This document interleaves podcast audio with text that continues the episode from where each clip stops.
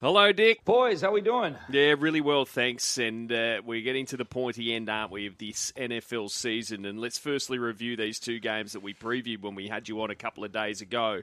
Uh, now, the fallout for Buffalo, I'm curious about in particular because Cincinnati really bossed that game and won 27 to 10 in Buffalo to go back to the AFC Championship game. But the Bills, Dick, they were favourites in the betting markets for much of the season and uh, they're fallen short once again. They certainly did. They were my pick to win the Super Bowl with you guys back in August, and uh, they had a wonderful regular season. Could not parlay that into the playoffs, and I think uh, one of the reasons was their inability and and also lack of desire to run the football. Guys, I mean, they got behind in this game, and there was a sense of you just feel a palpable sense of panic. And when you have Super Bowl or bust aspirations like the Bills have had all season long, like they had all of last year, the pressure starts to mount. And I think the pressure mounted on this football team as they got behind in this game. And you can still come back from two scores down by running the football. In fact, I think that's the preferable way of coming back. Not panicking, not trying to get it all back at once. It's, it's very similar to a basketball team being down 15 points. It doesn't mean you have to hoist threes every single play to try to get back into the game. You got to get back in slowly, methodically, get the momentum back. And Buffalo just did not try to do that, didn't even attempt to run the ball, guys. Josh Allen was their leading ball carrier with eight carries and 26 yards. They only handed the ball to a running back 11 times the whole game, and you just cannot win football games that way. That result, if you would have told me that Cincinnati was going to win the game, I wouldn't have been particularly surprised. If you told me they were going to win by 17, I would have been shocked. I'm very surprised how that game ended up, at least in the in the margin of victory for Cincinnati. Yeah, Dick, I see it the other way, mate. I, I reckon the fact that Damar Hamlin, um, you know, nearly died. I, I think yeah. that took a lot out of the Bills. Mm. I really did. I, I, I think it would be hard as a player to sit there and go through all the, those emotions that they went through and then have to play the following week. And I thought they were rusty, yeah. uh, understandably yeah. so, that week before. And I just think it all emotionally took its toll on them. Oh, I don't disagree with you at all. I mean, I, I think that definitely did. And, and you just didn't know – how the team was going to respond, right? Mm. I hmm. mean, the optimists, and I was trying to be an optimist throughout this whole uh, situation, just saying, okay, they're going to rally behind this, they're going to win it for Damar, and but but psychology takes over, and I think you're exactly right. I think uh, I think that was that was something that really exacerbated the situation. But even had the Damar Hamlin incident not taken place this lack of a running game is a fatal flaw for Buffalo, and uh, it may have cost them anyway. But uh, no, your point is very well taken. In the other game, 19 12, the 49ers over the Cowboys. And, uh, well, I think Dak Prescott, after he played so well the week before, just didn't quite stand up in this game, did he? Brock Purdy, the rookie quarterback for the Niners, got the job done. The fallout for the Cowboys, in particular, out of this one, I'm sure there's been plenty of uh, criticism and commentary. Well, the, the, Cowboys are a very polarizing organization. I mean, they are called America's team. I think that's pretty silly because uh, they may have been America's team from 1970 to 1990, but they certainly haven't been America's team over the last 30 years. Uh, they don't even have an appearance in the NFC Championship game since since 1995. So uh, Dak Prescott has taken uh, a lot of heat. And, you know, Dak is a good quarterback, but Dak is nothing more than a good quarterback. And I think any, you know, particularly hardcore Cowboy fans who just, uh, you know, think that uh, everything the Cowboys do is correct, I mean, they, they rested their future on Dak Prescott and decided to pay Dak elite money. And I'm sure we've talked about this and you know when it when it happened year, years ago and I just I just never understand teams, particularly in salary cap leagues like football, like the NBA, why you would pay good players elite money. And especially at the quarterback position that takes up such a percentage of the cap. And it's only going to get worse for the Cowboys and Dak. He's going to make $49 million against the cap next year. It's the second highest paid quarterback to Patrick Mahomes. And uh, the Cowboys are in deep trouble because they have a good, not great quarterback that they are paying elite money, and that is costing them at other positions. And uh, they certainly fell short of San Francisco. That one, that particular result was not a surprise to me this weekend. What about the talk about the coach Mike McCarthy? Um, I, I, don't know. I, there, has been some talk that he's not the right fit. He doesn't make great decisions, but do you think he survives, Dick? And is he the right bloke to take the Cowboys forward? I don't think he is. I never have been a big Mike McCarthy fan, uh, but Jerry Jones gave him a vote of confidence. Now, Jerry Jones, uh, you know, he, he can he can change directions like like a flag on a windy day. So I mean, Jerry Jones can still pull the trigger on Mike McCarthy if he wishes, but usually those decisions are made very soon after the season. We don't see a coach fired normally weeks after the season ends. We usually see a coach fired days after a season ends. So um, it, it, doesn't appear at this point like uh, that's going to happen. But I cannot imagine if they have another season next year, which they absolutely should. They should fall short next season. They're not going to be better. As I just mentioned, Dak makes so much more money. They can only go as far as they did this year, which is, you know, a 12 and 4 season. That's a great regular season. Can they parlay that into playoff success?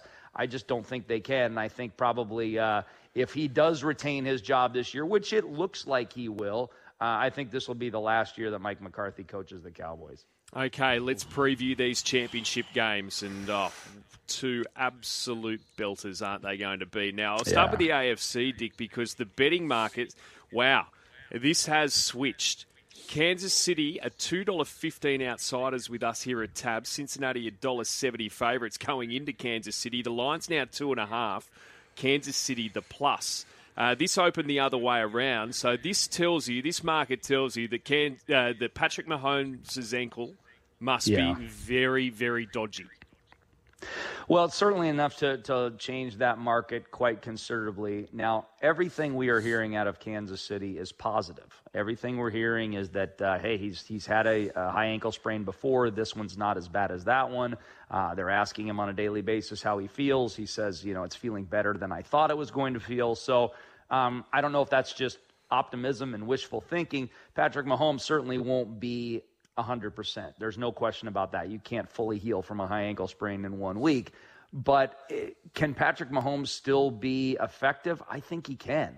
I think he was reasonably effective in the in the second half of the game this last weekend. I still think he can be effective in this game and and maybe just maybe you're getting some pretty good value on the Kansas City Chiefs if you are one of those people that still feel like Patrick Mahomes can be 80, 90% of his uh, normal magic. Yeah. Uh, so how do they how do they shut down Joe uh, Joe Burrow then, Dick? I mean, what, what do they have to do? How, how, much pressure can they get on him? And is obviously he's the key for, for Cincinnati. But if you were choosing quarterbacks for the future, do you go Mahomes or do you go Burrows? Oh. Bido and I have had this great, conversation. Yeah. uh, Patrick Mahomes is the more talented player. Uh, I think there's there's things that Patrick Mahomes does that we've never seen in the NFL before. Just uh, the magical ways that he gets out of trouble, the different arm angles, the pitches, the tosses, the underhand throws. I mean, he finds ways to get receivers the ball that no other quarterback has ever found ways to get receivers the ball. That being said, Joe Burrow is a spectacular pocket passer and maybe a more cleaner you know, think about it as as maybe a guy that's just more fundamentally sound. You know, Patrick Mahomes is this guy that kind of does it his own unique way.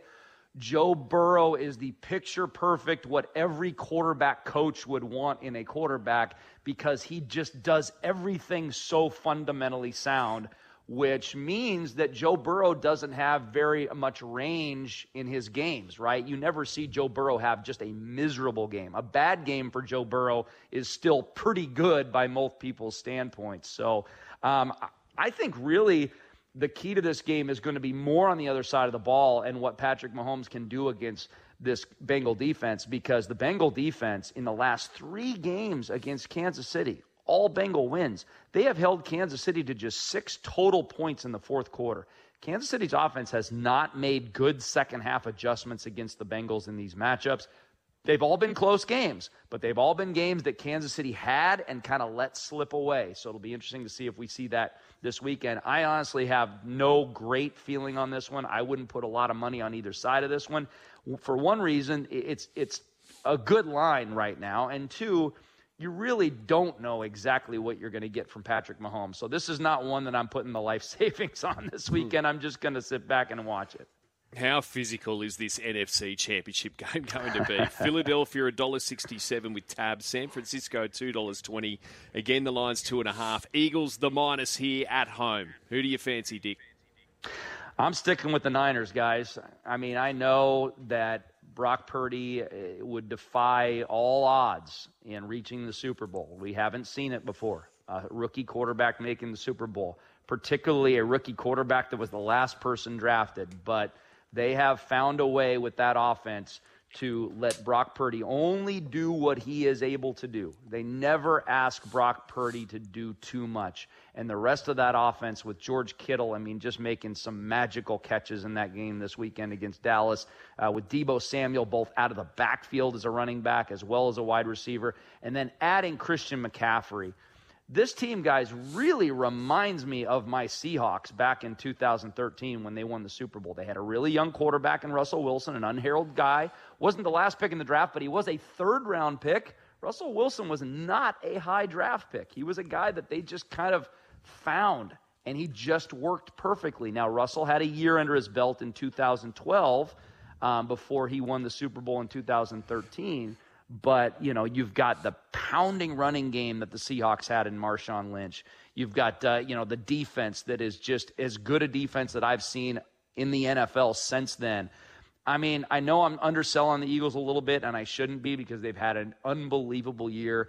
But I am in awe when I watch that San Francisco 49ers team uh, play defense. They hit at a different level than any team that I've seen in years. And uh, I just want to see if Jalen Hurts can handle that. I think it'll be a great game. I think it'll be a lower scoring game, but I do like San Francisco in this.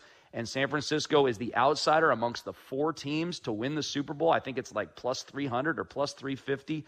That's where I'm personally putting my money on the San Francisco 49ers. And uh, as long as Brock Purdy does not make any fatal mistakes like Dak Prescott did last week, I think uh, I think San Francisco wins despite uh, you know being on the road in Philadelphia. It's going to be a great game. Just on that, then, Dick. Like Kyle Shanahan, I know he hasn't won, you know, a Super Bowl, and um, you know, there's there's been plenty other uh, coaches that have won Super Bowls and you know, multiple Super Bowls. But in terms of what he's been able to do over a period of time since he's been in charge of San Francisco, and he's gone through some drama with quarterbacks along the way, and he's you know using his third stringer here. Where, where does he rate? Well, he is rising up the rankings. We actually had uh, just about that same uh, argument or, or debate yesterday on, on my radio show, and we kind of compared him to, to Pete Carroll. And, uh, and who would you rather have right now, Kyle Shanahan or Pete Carroll? And, you know, Kyle Shanahan is still a young man. I mean, he is 43 years of age. Uh, he's learned from some very bad mistakes in the past, like when he was offensive coordinator of the Atlanta Falcons.